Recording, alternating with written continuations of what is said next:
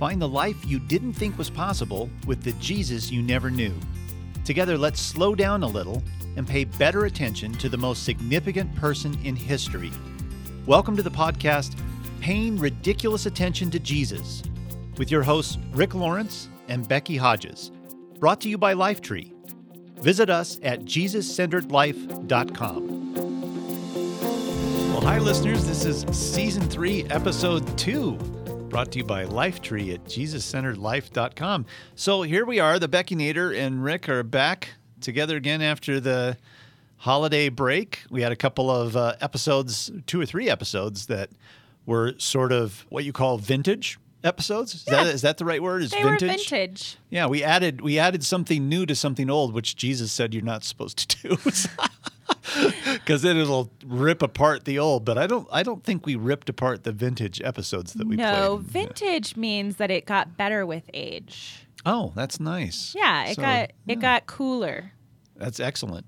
Well, in any case, we're excited to be back together in the new year. We hope you enjoyed those episodes.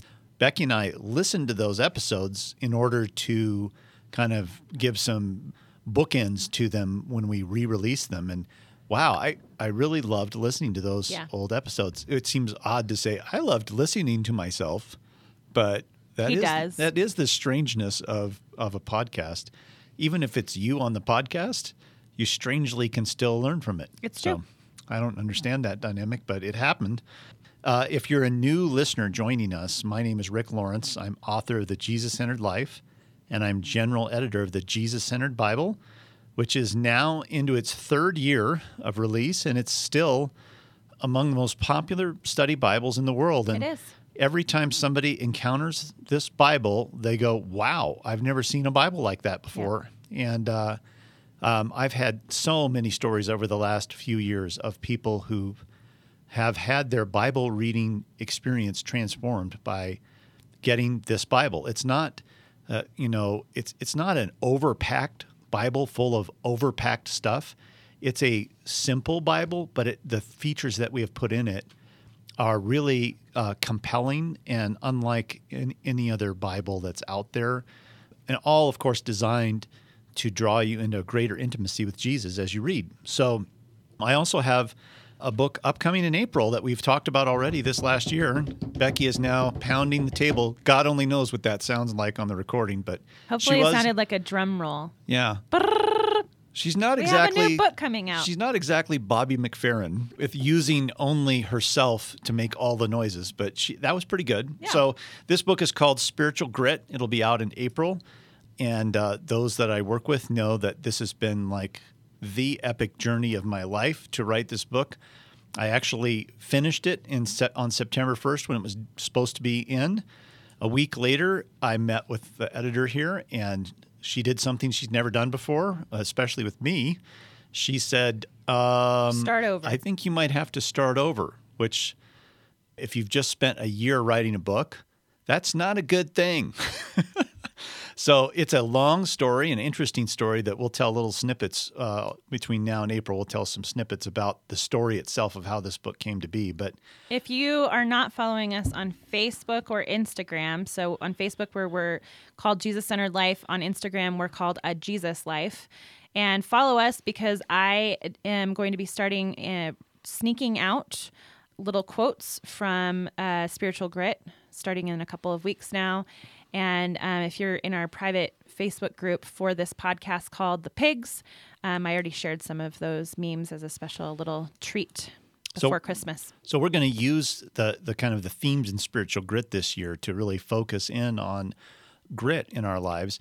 And this is not simply a like a sideline topic to our life with Jesus. Grit and perseverance and determination in our relationship with him and in what he's called us to do are actually central to our mission. It's not as if we've been plunked down in Mayberry here. We are actually we have a mission to join Jesus in his mission, which is to set captives free, and we're doing it in the middle of a war. The Bible makes it clear that we've been plunked down into the middle of a, a dark place. Uh, it doesn't mean that there's not hope and laughter and joy. Of course, there is. That's what's evidence of our ultimate security in Him. But the Bible makes it clear that we have a mission, and the mission is going to be carried out in the midst of war. And of course, we need grit, actually, more grit than we have to live our lives and to follow His leading in our lives. And that's what spiritual grit is all about. And we'll get into that a little bit in more detail a bit later. But because we're focusing on grit this year and we're going to kind of attach and go after this in many, many different ways, when we think about grit as the year starts off, um, it's easy for our minds to immediately go to things like resetting our fitness regimen and starting to eat better and maybe getting our finances in order and maybe uh, taking assessment of where our important relationships are at, like our marriage and others, and recommitting to those. And all of this kind of uh, excuse to kind of reset our life. That's what's happening right now. Um, the thing is, though, with all of those resets, they all require grit. They all require something, a strength that's at our core. And it's almost a cliche now that we start out with uh, the highest hopes and our grit we find out is actually not a deep well. It's more like a shallow bucket. And and we we just don't have enough to keep going in in our best case scenarios. So you know you you uh you might buy a, a planner to get you going or might set a bucket list or a list of goals or uh, even make a vow that you're going to do this or that this year. But it's amazing how quickly we sort of hit a wall. So this morning i was i had to leave my house early this morning to go get some milk because we had run out because my college daughter Lucy is home and now I forget exactly how much food she eats when she's at home. So we ran out of milk. So I went to the uh, this corner store that uh, is a gas station and sells milk and stuff. And I'm about to turn into the the station there, and I see across the street these two, I'd say middle aged women in jogging suits were and they matching? They were. That's, That's why I, am like, I kind of did a double take. I'm like, wow, I've maybe been transported back to the 70s because they were matching. They, they were they were jogging suits. Were they like velour?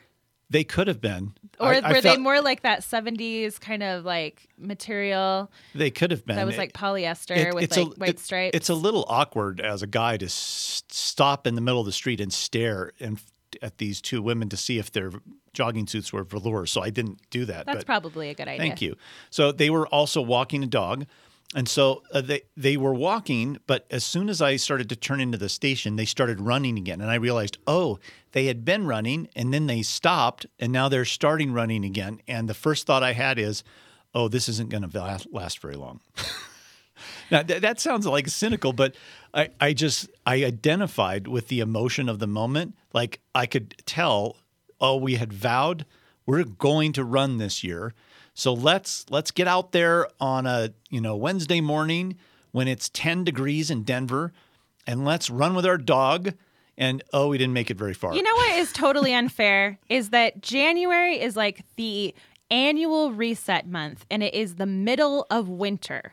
It is 10 degrees outside. It's dark early in the morning. It's dark until like 7 a.m. And we're supposed to get up at 5, go to the gym, and eat cold salads with frisée and you know, grilled chicken and a lemon vinaigrette and pomegranate seeds when all we Excuse really me? want is goulash and chicken pot pie. so I have to know what before we go any further what frisée is. It's like this light lettuce that's like Oh, a know. light lettuce. Yeah, you mean really regular light. lettuce isn't light enough. have to go light. It's like this. It's it's more like a weed. It's like a, a lettuce that like looks like a weed and kind of tastes like a weed, but it's in like di- it's like a diet fad lettuce right now because I think it's higher in fiber or something. I can't imagine why that's not appealing even to those listening a now. Cold salad with frisée and a lemon vinaigrette instead of chicken pot pie or you know, biscuits. So if we boil this down, though, too, I mean, I'm thinking about these women running too. I'm just imagining this, obviously, but it's it, for me, it's reasonable to imagine this because I've been in their shoes before. I'm just imagining them thinking um, the idea of running seemed really good until I actually started until I actually started running. Yeah. And now when I'm actually running, I'm realizing, oh, I hate running. Or now when I'm actually eating the salad that has frisée in it, I actually realize, oh, I hate This tastes like weeds Yes. that I'm eating right now. Oh, by the way, I, I heard on a podcast it actually is weeds. That's why it tastes like weeds. So these things that we do, all of these resets are, uh, uh, I mean, the dirty little secret underlying it is I'm going to push through with these things that I hate because the things that I hate are better for me. So I know I'm supposed to do that. So I'm just going to tamp down my hatred for these things and I'm going to grip my teeth and close my eyes and I'm going to do it. By God, I'm going to do gonna it. This is going to be my year. That's right. so, but and the things that get in our way are the things that we're, I guess you could say, we're addicted to. Our our default settings, our patterns of behavior, the fact that you're starting something new that requires quite a bit of strength to persevere in. Means that you're likely to be tempted to go back to your default setting, whatever that was, because we don't really like change even we complain about things all the time, but the the uh, strength and perseverance, the patience that it takes to do these things really throws us off guard. So it, and what we try to do is overcome these default settings in ourselves, overcome these sort of buried addictions that we have to things. And we were Becky and I were talking about this before. Some people who've been sort of addicted in a very destructive way to something like to drugs or alcohol, sometimes I, I know a guy who's who was addicted to drugs and his solution to that ultimately after it just kind of destroyed his life was to become addicted to fitness so he traded one addiction for another addiction. And um, i remember my i was talking with my friend tom melton several years ago and i just offhandedly said something about being addicted to jesus. And he stopped and said actually it's not a good thing to be addicted to anything including jesus. And it was in- interesting that he stopped me and pointed that out because what he said was addiction implies captivity, and captivity is what Jesus came to set us free from. He does not want us to be addicted to him. He wants us to be free to choose to love him in a intimate relationship. That's what he came for is to set us free so that we could enter into an intimate relationship with him with our whole heart, not because we have no control over ourselves doing that. So, addiction in any form is not a good thing. It's the opposite of what Jesus came to bring to us, which is a life of freedom. So, uh, trading one addiction for uh, what looks like a positive addiction, I guess on the surface is a positive thing, but ultimately it's not what not what Jesus really wants for us. Well, and I, I think that it's rooted back into this idea that we are going to be able to change everything ourselves. That we are, you know, if we're we're either going to live a dependent life or we're on on Jesus or we're going to live a dependent life on ourselves. And so a lot of that is part of this time of year is that we have to muscle up a whole bunch of um, strength for ourselves. And I, of course, went to the world of the internet to various places. Is the internet a world? It's a world. Oh, all right. It's a place, I think. I tried to explain this to my grandmother, and she could just, that's the exact same question she never could get uh, past. Like, where is the internet? She kept saying, Becky, where is the internet? I'm like, it's, I don't know. It was birthed in I Al c- Gore's couldn't- head. I couldn't I couldn't explain it. So, you know, one of the things that's really big right now is about changing your routine. So they they say that if you can change your routine, particularly your routine you do in the morning, that you can change everything in your life. That your life as you know it today will change if you can do everything about the morning differently. So I was very interested in this idea of morning routines. And I actually found an entire website that was actually successful CEO women and men who shared what their morning routines were so that you could learn oh if i have their routine then i could be like as famous and successful as them so i thought maybe i would share one that i thought was particularly interesting Can't wait. so here's the morning routine. Okay. And again, if you can change your morning routine, you can change your whole life, they say. Uh, so, first of all, it's very important that you wake up naturally, but by 5:45 a.m. So don't use an alarm clock. Wake up naturally, but But make sure it's 5:45. by 545. 5:45 a.m. so then you go downstairs you or you know to your kitchen you want to make a lukewarm water with fresh lemon and grated ginger and sip it slowly. um, what this is going to do is it's going to start waking up your digestive system. Um, and while you're doing that, you're going to do some gentle yoga, followed by 10 minutes of meditation. You're going to spend some time on your skin. You know, your skin has to wake up apparently. I so, spend every waking moment uh, on my skin. yeah, you it has Wait to wake minute. up. If you go, Maybe if you we're go not talking about the quickly, same thing here. Yeah. So you're going to want to go back to the kitchen now and make Okay. a, a fresh spritzer of chilled cucumber and lemon water to spritz on your face. That will help wake up your skin. Doesn't lemon water isn't that acidic? Like if you're spraying it on your face, you're spraying like Well, we're acid waking into your it up. eyes. We're Well, I- waking I, it would up. definitely wake up with acid on my And eyeballs. maybe don't open your eyes while you're doing this. Like spritz it with your eyes closed. All right. So then you're going to want to take time on your hair and makeup. And I know, Rick, you spend a lot of time on your hair and makeup. Thank you for noticing. But while you're doing this, you're going to want to listen to a podcast because it's really important to get our brains to wake up. You're going to be more alert and ready for your day. After that, you're going to go make your bed. Um, then this is really important. You want to spend at least one minute brushing each of your teeth. So Let's pause just here for a second and do 32 the, do the math. 32 minutes brushing your teeth. uh, when uh, Becky uh, threw that one out earlier today, the We had one minute for every tooth, I thought, now if my wife, if I passed by her spending one minute brushing every tooth, what would be going through my head? I'd be thinking, hmm, maybe I need to make a counseling appointment for her, She would have really clean teeth, though. So, or no teeth. or no teeth.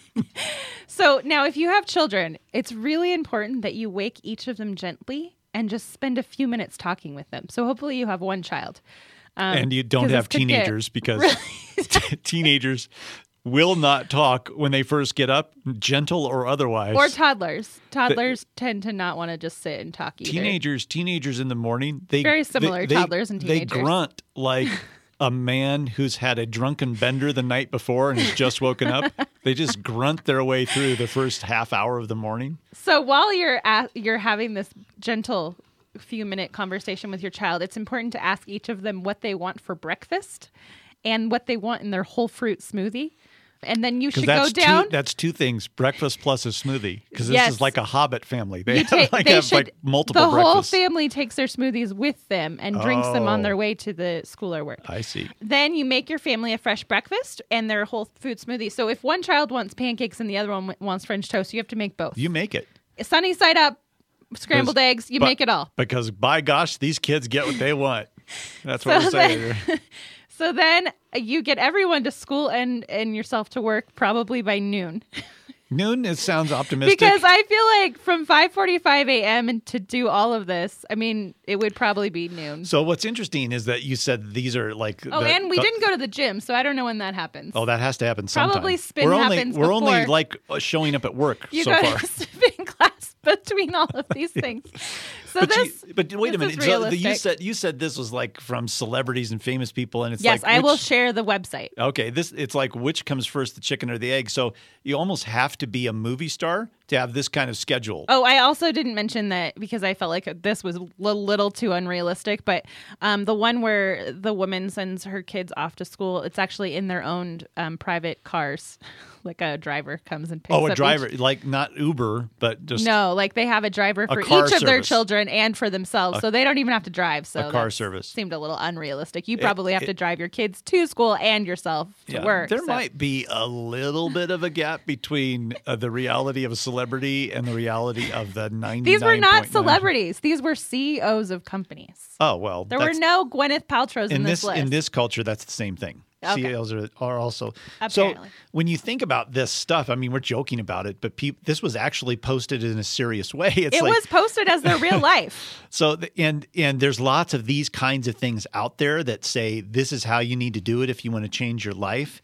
And if you think about what's behind all of this stuff, this frenzy of activity, especially this time of year, why are we so dead set on making these huge sweeping changes? And the conclusion that you have to reach is that we're unsettled with where we are now and we want change and transformation and we want the promise of something that has what we what you call in the business world ROI your a return on your investment. So these these kinds of turnkey kinds of practices and habits promise ROI if you'll do this invest this here's the outcome you'll get The problem is the investment. It's like asking somebody, you know, if if you uh, want to retire with two million dollars in your 401k, you're going to need to invest, you know, about uh, 12, 14% of your salary every paycheck in order to make that happen for the 35, 40 years of your working life. And that all sounds fantastic, except And then the- your car breaks down. Right. And the average person doesn't have 12 or 14% to invest in that way.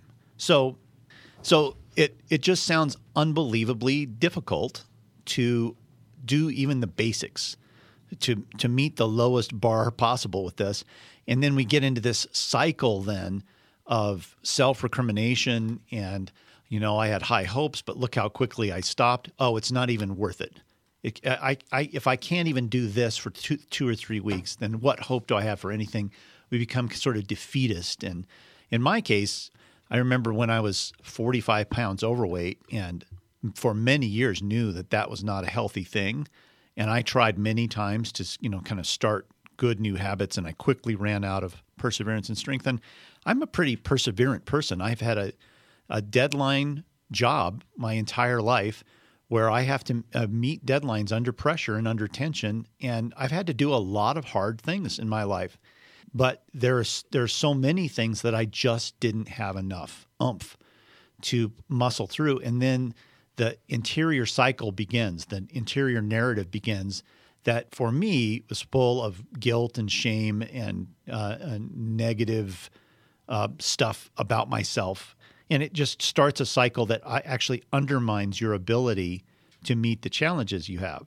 You know, I think that behind all of this, what what is happening is we're looking at our lives and we're looking down the road. You know, you talked about ROI and you're saying, well, if I keep at this pace, if I keep doing what I'm doing right now, in 2 years or in 5 years or in 10 years, I'm not going to be any closer to where I want to be. And so obviously I have to change what I'm doing. Otherwise i'm not going to get to be where i want to be. And so that's that's the bottom line of what we're talking about here is that we're disappointed we're dissatisfied we're fearful about our future. We might feel ashamed about how did i even get here? How did it get so bad? I really need to get back on track. And so this time of year is really tricky because if you're on any kind of social media you're being served ads about self-improvement self-discipline programs, solutions um, to changing your life. And maybe that's in your marriage, maybe that's in your career, maybe that's um, in your diet program or your exercise program. But either way, you're you're feeling dissatisfied. You're not feeling like your life is where you want it to be. You know, and, and driving up here every every time I drive up here to our, our headquarters here in Loveland, I pass a huge um, billboard just outside of Denver that I, I think is really it always makes me laugh a little bit, and I think it's true. It's an ad for a bank, and it says on one side, "Easy Business Success," and it's like the the title of a book on one side of it, "Easy Business Success," and on the other side of the billboard it says, "Is an oxymoron." and I just love that because it, it sort of typifies what we're talking about right now. The promise of a, a much valued and desired outcome. I, I want to have business success, but I want it to be easy. And that, that's the dichotomy that lives within us. And the reality is on the other side of that billboard. That's an oxymoron. There is no easy business success. We all know that business success comes from really hard work. And that's true of really any change. All of these changes require significant strength to to implement and where does the strength come from? So this is one of the this is the primary theme in this book that i wrote called spiritual grit i want to read a little portion from the introduction to the book just to kind of set the stage for where we're going to take this conversation. The idea here is that there's a lot of research out there on grit right now examining its importance and its role in success in life and in academics and in um, all kinds of pursuits that people who are gritty, who have a kind of a, a deep determination um, that allows them to persevere through failure and disappointment and keep at it, they, they've discovered that that, that aspect of, of who we are as people is hugely important, more important than your IQ, more important than your schooling, more important than your background. Grit leads to success in a variety of areas. What interested me in all this research is that there are some things buried in the research that weren't haven't really been explored very much for some obvious reasons. And one of them is in order to have uh, this reservoir of grit that you need, you have to have a passion for something higher than yourself. And the researchers don't talk a lot about how to develop a passion for something higher than yourself. It's almost like you have to just find one. And if you think about our our relationship with Jesus, an intimate relationship with Jesus, the th- the very core thing we were created to for uh, by God to be in intimate relationship with Him. There is nothing higher than a passion for God. There's nothing higher than a, a, a living everyday passion for Jesus. That offers the deepest well uh, that we can experience as human beings. So that was one thing that that struck me about this research that I wanted to pursue um, how do you develop passion for Jesus, not just an, an, affinity for Christianity, for instance, but a passion that has conquered your heart for Him? How, how does that develop in a person? So that's one part of it. But the other part is the grit researchers didn't have much to say about how to actually grow grit in people. They could observe it in people, they didn't know how to actually grow it in people. And, and I think there's a reason for that as well, because to grow grit in a person, the way for instance, Jesus has grown grit in me, takes a lot of risk, and there's a lot on the line. It, it involves introducing hardships into my life or allowing hardships into my life, and Him taking those hardships and tough things and challenges and failures and things that are hard to persevere in, and sort of taking me through a training regimen to actually grow my strength. And as I'm more attached and dependent to Him, He shares His strength with me so that these challenges that seem impossible are suddenly possible because I'm also accessing his strength. Because, as I said before, my own reservoir of grit and perseverance, I like to think of it as a deep well, but it's actually more like a shallow bucket. So, when you get to the end of your shallow bucket of grit, where do you go then if you still need perseverance? That's when we start to look at, toward our passion for something higher than ourselves and to access the strength that is outside of ourselves. So, to explain the difference between this, sort of our natural grit, and what I'm calling spiritual grit, I towards the end of the writing process of this book, when I had I, I had I have 13 versions of this book, by the way, in a digital folder on my computer. That's about 12 more than you're supposed to have, especially if you've written as many books as I have. So again, there's a long story behind that, but I was at a point at which I felt helpless to clearly explain the difference between our conventional grit and spiritual grit at one point. I had tried and tried and tried to find the right metaphor, the right words, and it just, I still felt an unrest, a dissonance that, that I hadn't done it. And then I heard the pastor at my church, in a kind of almost an offhand way, reference a story that the light bulb went off in me. So let me read you this portion from the introduction to spiritual grit, and it'll make sense as I get to the end of this. In the Sinai wilderness, a sheepherder named Moses is minding his own business when an odd sight stops him in his tracks. Flames are engulfing a bush, but the bush doesn't appear to burn. And he mutters, Oh, this is amazing. Why isn't that bush burning up? I must go see it. Well, as he draws near, a voice tells him to stop and take his sandals off because he's in the holy presence of God. Well, cowering, Moses buries his face in his hands as Yahweh lays out his massive and improbable plan to free millions of enslaved Israelites from captivity in Egypt. Now, the strategy, Moses discovers, will require him to spearhead this boondoggle. Well, the Bush voice describes the most daunting special forces mission in history as if it were a quick trip to the grocery store. Here's what God says to him Now go, for I am sending you to Pharaoh you must lead my people Israel out of Egypt. And Moses, just as you and I would likely do, reacts to this impossible request with despair. He says, Who am I to appear before Pharaoh? Who am I to lead the people of Israel out of Egypt? Well, who am I, obviously, is shorthand for, Are you kidding me? I don't have what it takes to do what you're asking me to do. You got the wrong guy because this is way over my head. And here's God's pragmatic response to this protest. It's it's ridiculously blunt. I will be with you. So, no, Moses does not have the grit to persevere and succeed in this impossible mission alone.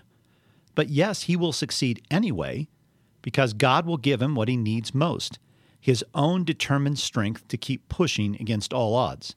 My friend Scotty Priest, a pastor and church planter, reveals what's really going on in this burning bush encounter and in our own impossible challenges. He said, Ever have someone tell you that God will never give you more than you can handle? Well, that's not true. God will give you more than you can handle, but not more than you can handle together with Him. So that's the premise here that we have lots of impossible challenges in our life. They're not just resetting our life, there's other things that enter into our life that we have no control over that we have to persevere through. And the fear that Becky, you, you, were talking about before, that I think the deepest fear we have is that we won't have enough. We are not enough to face what we have to face.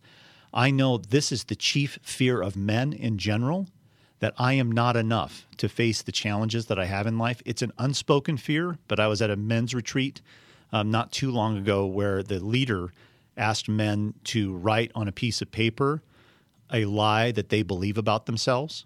And the top thing that men wrote was, I am not enough as a man. Um, and I, I think it's universal. And I think some version of that is also true for women that we just don't believe we're going to have what we are what we need to have to face these things. And in some ways that's actually true. We don't have enough. And and then what do we do? What do we turn to when we recognize we don't have enough to face this? And in this case with Moses, he quickly realizes, you have got to be kidding me. You you can't expect me to do what you just said in two sentences, God. And God's saying to him, his answer to that is, "Oh, but Moses, I will be with you. He's not promising a, a pat on the back. Oh, I'm going to be standing there on the sidelines encouraging you, Moses. No, he's saying, I'm going to give you what I have. You're not doing this alone. So access what I have through intimate relationship. Let's do this together, Moses. And that's that's really what Jesus is asking of us as well as we think about these big challenges in our life, these reset buttons that we have to make. He's not saying, summon up the strength that you need to do this. He's saying, hey, let's do this together. You may not be uh, Moses, and you may not be asked to go before this terrible leader um, and put your life on the line, but you probably feel like just the simple the simple things are impossible. You may feel like I am not loving enough to my family or to my husband, or I'm not loved enough by my family or my husband. That might be the impossible thing that you feel like you may not feel like anything in your life gives you complete and total joy. You may not feel at peace with the way that things are in your life. You may be mustering up everything it takes just to have kindness to the people around you or to experience kindness yourself from others. You may be having a hard time being a good and faithful servant to your job, maybe to your family, maybe to yourself. And you and you need what you really need. I mean, if we're going to use sort of a churchy language here, yep. we need the fruits of the spirit yep. to, to do these things. Like, uh, do you have the fruits of the spirit open there? I do. Why don't you just read those real quick? So the fruits of the spirit are love, joy, peace, patience, kindness, goodness, faithfulness, gentleness, and self-control. And the thing is that all of these things are really behind. Those are those words are what are behind our New Year's resolutions. That's We're really true. We're looking for self-control. We're looking for love. We're looking for joy in our life. We're looking for blessings and we're looking f- to feel like our life has meaning and the the outcome of these things is actually an outcome of dependence and that's what we talk about here is how do we live a dependent life where the outcome of that life is the fruit of the spirit yeah this this is a crucial point here i think that um, we, we, we're just not awake to we're blind to this we say these are the fruits of the spirit what we mean when we say that is these are the things I need to try harder at. Try harder to get better at. Right. And it, it's it's our default setting. So if we say the word self-control, We I need more discipline in exactly. We immediately go to I, I need greater strength of self control. We're actually betraying the true meaning of the word fruit, because a fruit is the produce of something. It it happens naturally. If you plant or graft or pare down a a apple tree and it gets all of the nutrition that it needs, it will do what apple trees do. It will produce fruit. So when when we hear fruits of the spirit, what that really means is that we have a certain kind of relationship with the spirit of Jesus that allows fruit to grow naturally in our lives, and that fruit is exactly the kind of fruit that we need to change our life, to to transform patterns in our life that are destructive, to move into a healthier place mentally, emotionally, and physically. That fruit will help us to do that, but we don't get first things first. We we think the fruit means we got to try harder at that instead of focusing where the focus really needs to be, which is what kind of relationship with Jesus produces that kind of fruit. Where where does that start? So there there's a a, a story an encounter between Jesus and a woman in Luke chapter 7 that we just uh, spent an entire small group time last night. I have a small group that meets in my home on Tuesday nights. It's called Pursuing the Heart of Jesus, Not His Recipes. And last night we pursued this story in Luke chapter 7 just to understand and explore the context for and the details of this unusual and incredibly awkward encounter that Jesus has with a woman who is a known prostitute. And it's probably not the story you would think that we would choose to talk about self discipline and routine changing. Yes, but here she is. Here's this woman who's locked into a cycle of a life that she hates and despises, but can't get out of. And it's a life that now is uh, is on display for everyone in the town. Everyone knows the dirty little secret of this woman, and she does something here in this story to change all that.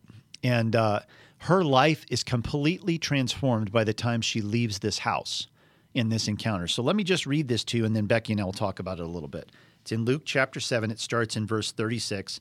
And in my Jesus centered Bible, the uh, subsection here is, is titled Jesus Anointed by a Sinful Woman. How'd you like that to be your name? Oh, there's the sinful woman walking by. So here's the story. One of the Pharisees asked Jesus to have dinner with him. And by the way, as I read this, I'd like you to pay acute attention to all of the details in this story. Like in every sentence, there's an important detail, like this one. A Pharisee asked Jesus to have dinner with him. A, re- a respected religious leader is asking Jesus to be his honored guest at this dinner. So Jesus went to his home and sat down to eat. When a certain immoral woman from that city heard he was eating there, she brought a beautiful alabaster jar filled with expensive perfume. Then she knelt behind him at his feet, weeping.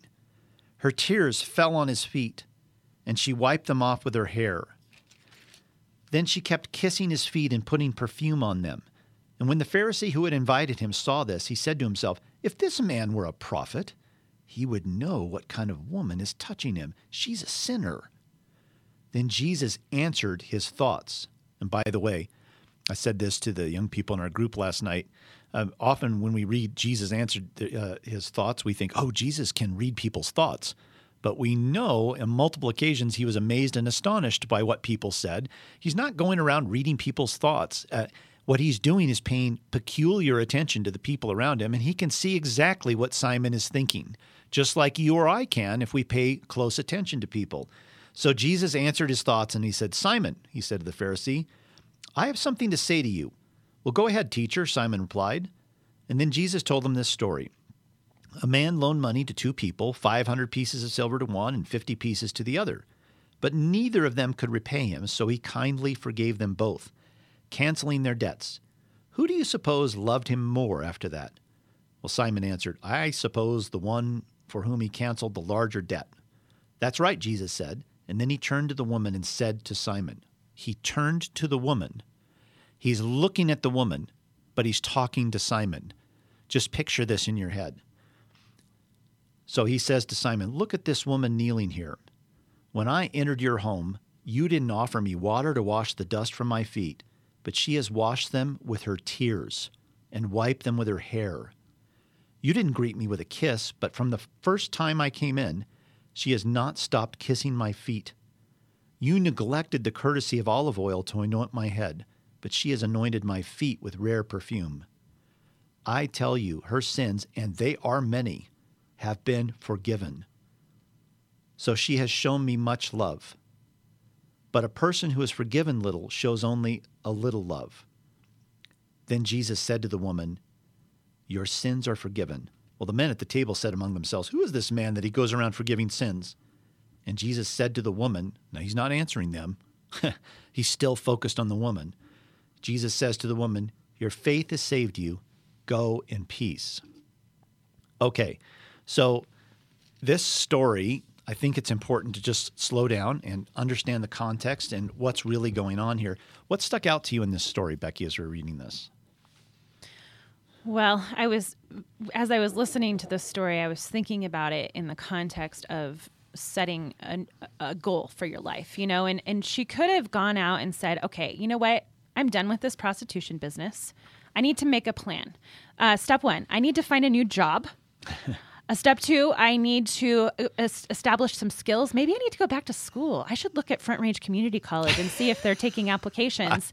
you know, I mean, that's what we do. We sit down and we make a list we say, all right, I have to, I have to change my life, so I need to make a list. And there's nothing wrong with making lists. I make lots of them. This is how I get lots of things done. But the the difference here is I was thinking about this in in the context of she's changing her life. She is right now. She is changing her life, and she's not doing it in the way that we do things. She's doing it in the way that Jesus wants us to do things, where she is just surrendering.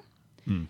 She's worshiping she's giving full attachment to him and saying, I am done. Help me out of this. Yeah, she's, I, would say, in an overarching way, just commenting on what you just pointed out, she's getting first things first. Yeah. She's not coming to this house so that Jesus can help her move into a new life. She's not even coming to get forgiveness for her sins. She never asks for that. Hmm. She comes into a house where she doesn't belong. And somebody at our group last night said, how did she get in that house? Wasn't somebody guarding the door? And I said, You don't typically have to guard your door if you're a religious leader back then at a party full of religious leaders, the, the hoity toity of the town. Yeah, no are, one would go there. No prostitute. Nobody wants to hang out with those guys. You don't have to guard the doorway to, from prostitutes entering into your private party. That it just doesn't happen. So it's a shock to these people that she even enters the house. And one of the young people last night pointed out that she's really laying down her life because to do what she did is unheard of. It's it's atrocious. It's a violation. It's a trespass. She's not only could get in trouble, she could get in big trouble.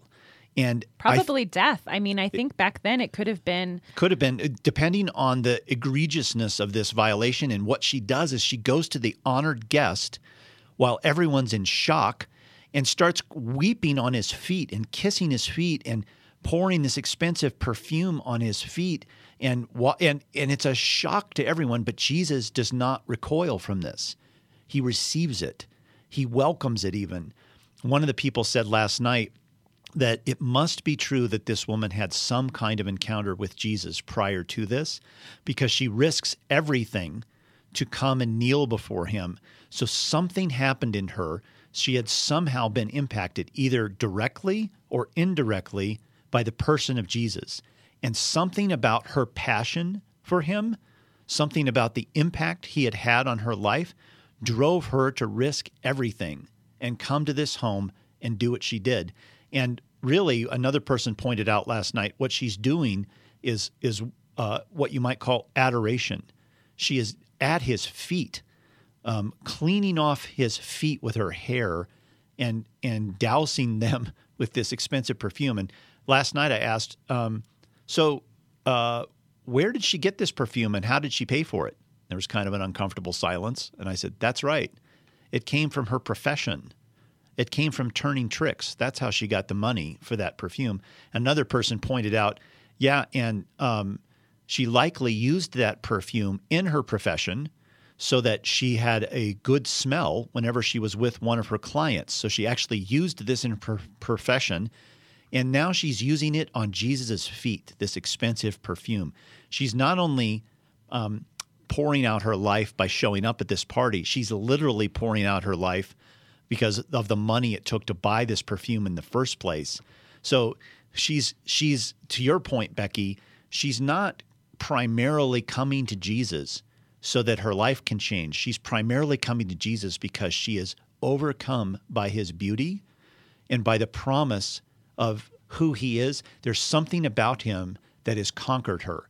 And what she wants to do is honor him in a like uh, uncomfortably that intimate way. That was the first thing that young people said last night about this encounter.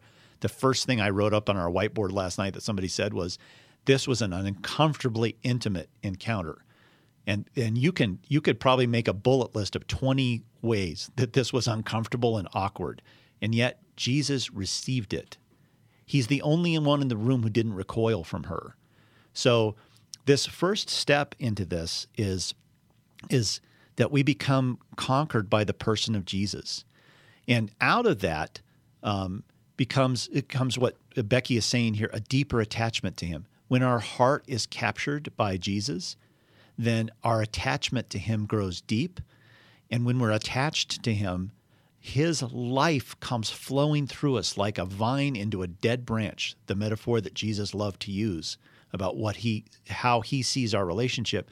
So when we become more deeply attached to him, this life flows up into our branch and then naturally produces fruit, the very same fruit that we need in order to change our life. So one of the questions I asked last night of the group, they had to pursue these questions in, in trios and then come back together as a group to share what they'd learned. And one of the questions I asked them was, What do you think the woman in this encounter said to her friends after she left this place about this encounter? Becky, what, what do you think hmm. was going through her head? How, how, what do you guess that she said to her friends about what this encounter was like for her? Well, first of all, who are her friends? Other people in the trade. Yeah. Yeah. yeah. So what is she saying? She's saying there's a freer life out there. Yeah. And oh, I just so found it. Hmm. And you you can have it too. Yeah. You know? I mean, if that's who her friends are, yeah. She's not going back to her Christian small group to report back. Not yet. She's going back to desperate people. She herself is a desperate person and she came only to to make a bold and courageous and raw expression of worship to Jesus because he had captured her. But she did not come to say, Jesus, will you forgive my sins? That wasn't even on the table for her. She wasn't primarily concerned about what he could do for her. She was overcome by what she wanted to do for him yeah. in this moment, which is so powerful to me. And along the way, what does Jesus see? One of the questions I asked last night was, what is Jesus' basis for forgiveness? I mean, what he he offered this woman for forgiveness when she didn't ask for it. So why did he mm. decide to forgive her? And somebody last night pointed out, yeah, he didn't offer forgiveness to all the Pharisees just for the heck of it. He didn't enter the room and say, "You're all forgiven." Something the woman did, the posture, the act, the nature of what she was doing caused him to say, Your sins are forgiven and it's embedded in the parable that he tells Simon the Pharisee who invited him there that if you've had a large debt canceled, of course you're going to love the person more because of the largeness of your debt. The dirty little secret there is we all have large debts, but self-righteous people who feel like they're on top of things and in control of things and they they refuse to admit that they're actually a broken mess inside, they they think they have less that they owe to Jesus? I think that it was because of the risk. Say, think, say more about that. I think that she, the daring and the risk that she took by walking into that room and doing what she was about to do, I think that when he saw that, what he saw was someone who was surrendered, who didn't care about what anyone else thought about her or what kind of trouble she could have been in because nothing was going to keep her from her but savior. What, what, and I think you're absolutely true, but why would that lead him to forgive her sins? Why is that the basis upon which he decided to forgive her sins. It the action demonstrated more than the words would have. Hmm. The action was so daring and it showed so much surrender that he knew he had captured her heart. And just saying, "Will you forgive me?"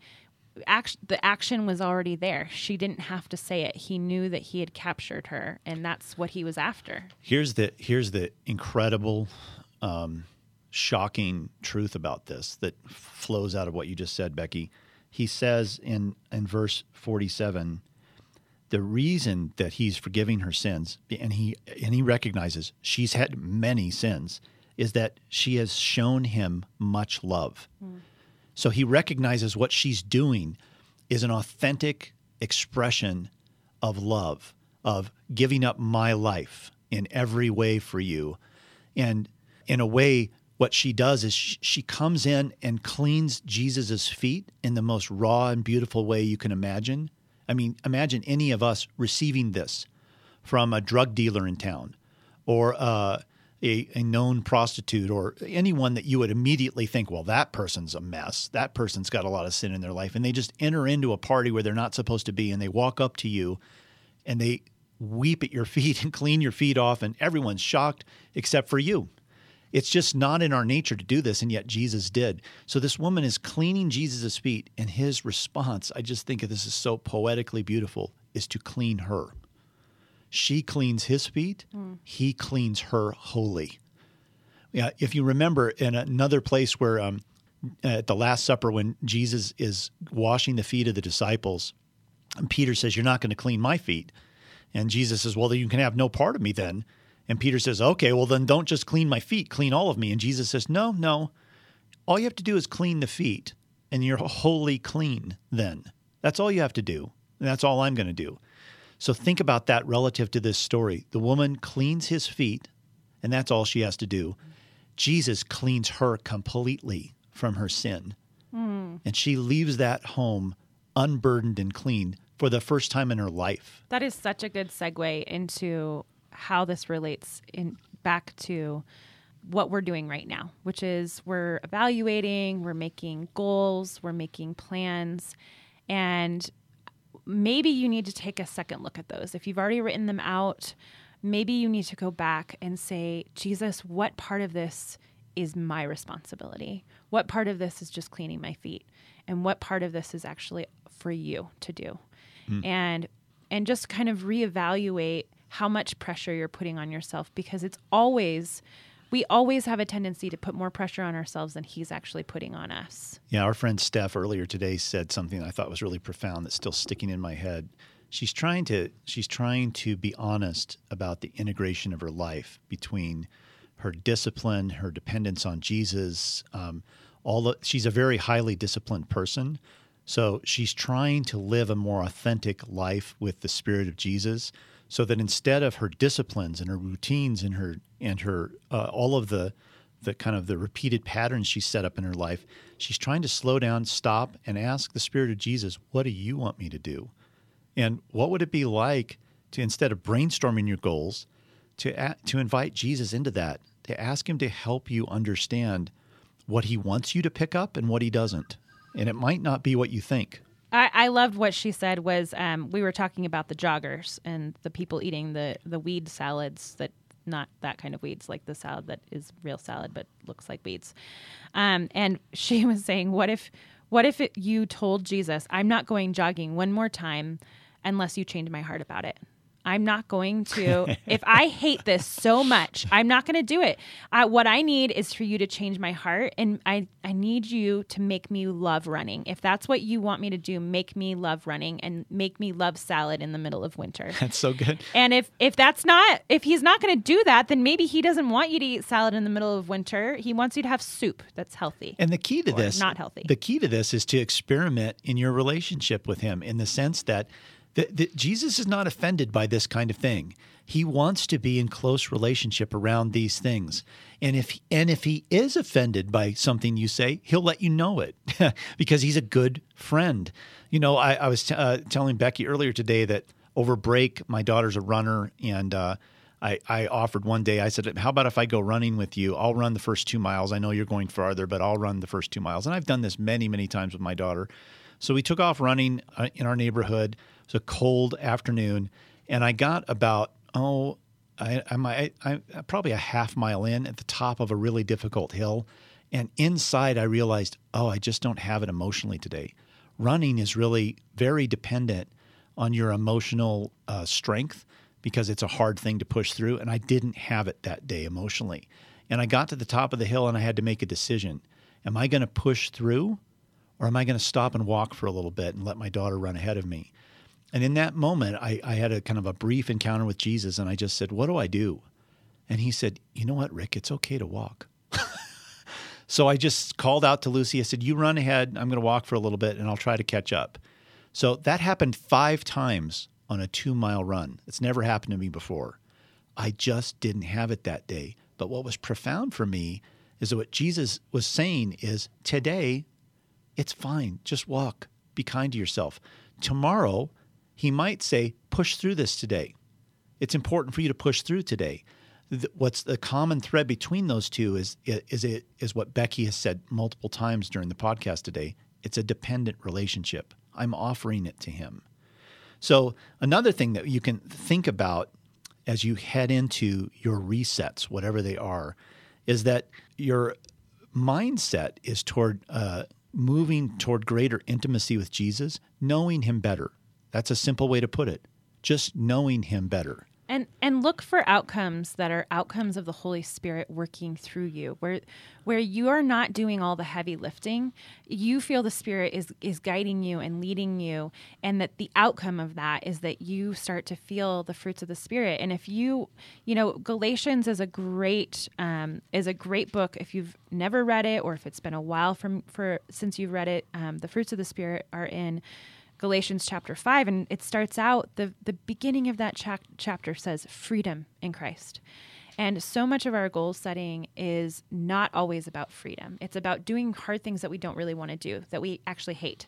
And so looking for freedom is is about following the spirit and then seeing the outcome of that not be about our efforts but about the efforts he's doing through us. And the freedom the freedom we're talking about here is the same freedom the woman experienced at the feet of Jesus she was utterly free because she we know this because she risked everything to do this and continued to do it anyway even when she knew what the people around her were thinking and what might happen to her she did it anyway. She had experienced freedom already from Jesus. Jesus then sealed the deal by cleaning her completely from her sin. This is the kind of freedom that he's talking about. It's the freedom of being captured by him and when you have when you are free in the in your attachment to him and your dependence to him, this is not about gritting your teeth and bearing down and just making it happen. It really is a fruit. Uh, Steph earlier today was talking. I love this dichotomy that she uh, brought up. This will be our last kind of uh, practical thing to take away from this today. But she brought up this dichotomy between players and pushers. She was talking about uh, fitness, and she goes to a lot of I think YouTube channels that that focus on fitness, Instagram, Instagram stuff like that. And there's she noticed there's two kinds of people that lead these things.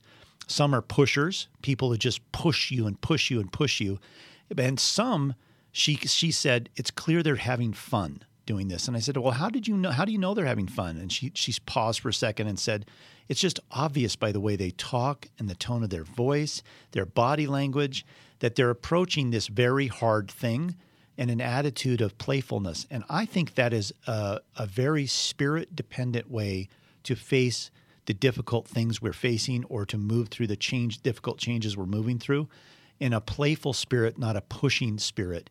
It's like a, a, I love watching Bear Grylls, the the survival expert. He's had various iterations of TV shows over the years, but his defining characteristic, I think, is his playfulness he's able to invite people into doing the hardest things they've ever done.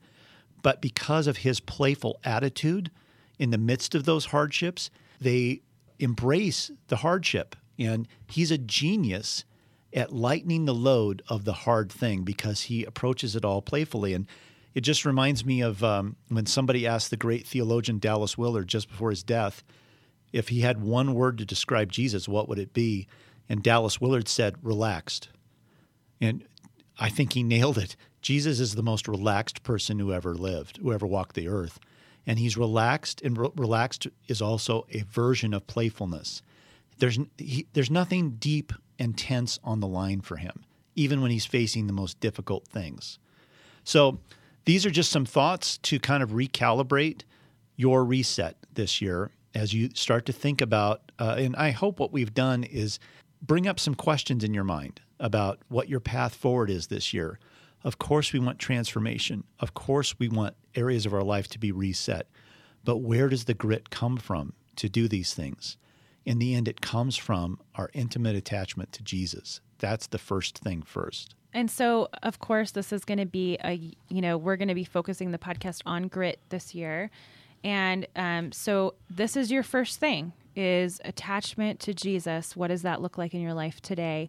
If you are interested, if, if this is your first time or you've been listening for a while and you're just ready to go all in um, with us, we have a private Facebook group called the Pigs Group. Um, that the Pigs is from chapter five of Jesus Centered Life called Living a Pig Life. Um, it's because a pig gives everything for the meal, but a chicken only gives the egg. And so these are people who go all in for Jesus and they also go all in for each other. It's such a supportive environment. There's lots of talk about why Jesus said this or why he did it this way, and um, movies and songs that remind them of Jesus, and just lots of great discussions. I know a lot of people are doing the Jesus centered Bible reading plan together in the Pigs group this year. They just started. Um, so it's not too late if you don't have a copy of the Jesus centered Bible to pick up one of those. And in the back, there's a reading plan for the year we would love for you to join. Um, also, we did sell out of Jesus centered planners. It's like impossible to find one now. I think there's one on sale on Amazon for $3,000 if you're so inclined. Um, but we do have a downloadable PDF of the entire planner that's for sale that you could put into a binder if you still wanted to get one of those. Um, it's on sale right now for $6.99. So it's a great deal, but you do have to come up with your own binding situation and print it out yourself. Thank you for joining us for the second episode, but the first new one of the year. Yay. Yay! Remember, gang, you can find out more information about everything we talked about today. And Be- Becky mentioned a couple of links she's going to put on there. You can uh, find those links and further detail about this episode on the JesusCenteredLife.com website. Just find our podcast section. You're looking for season three, episode two. Again, this is Paying Ridiculous Attention to Jesus. It's a podcast from Lifetree. Subscribe to us on iTunes for all the latest podcasts, and we'll talk again next time. Bye.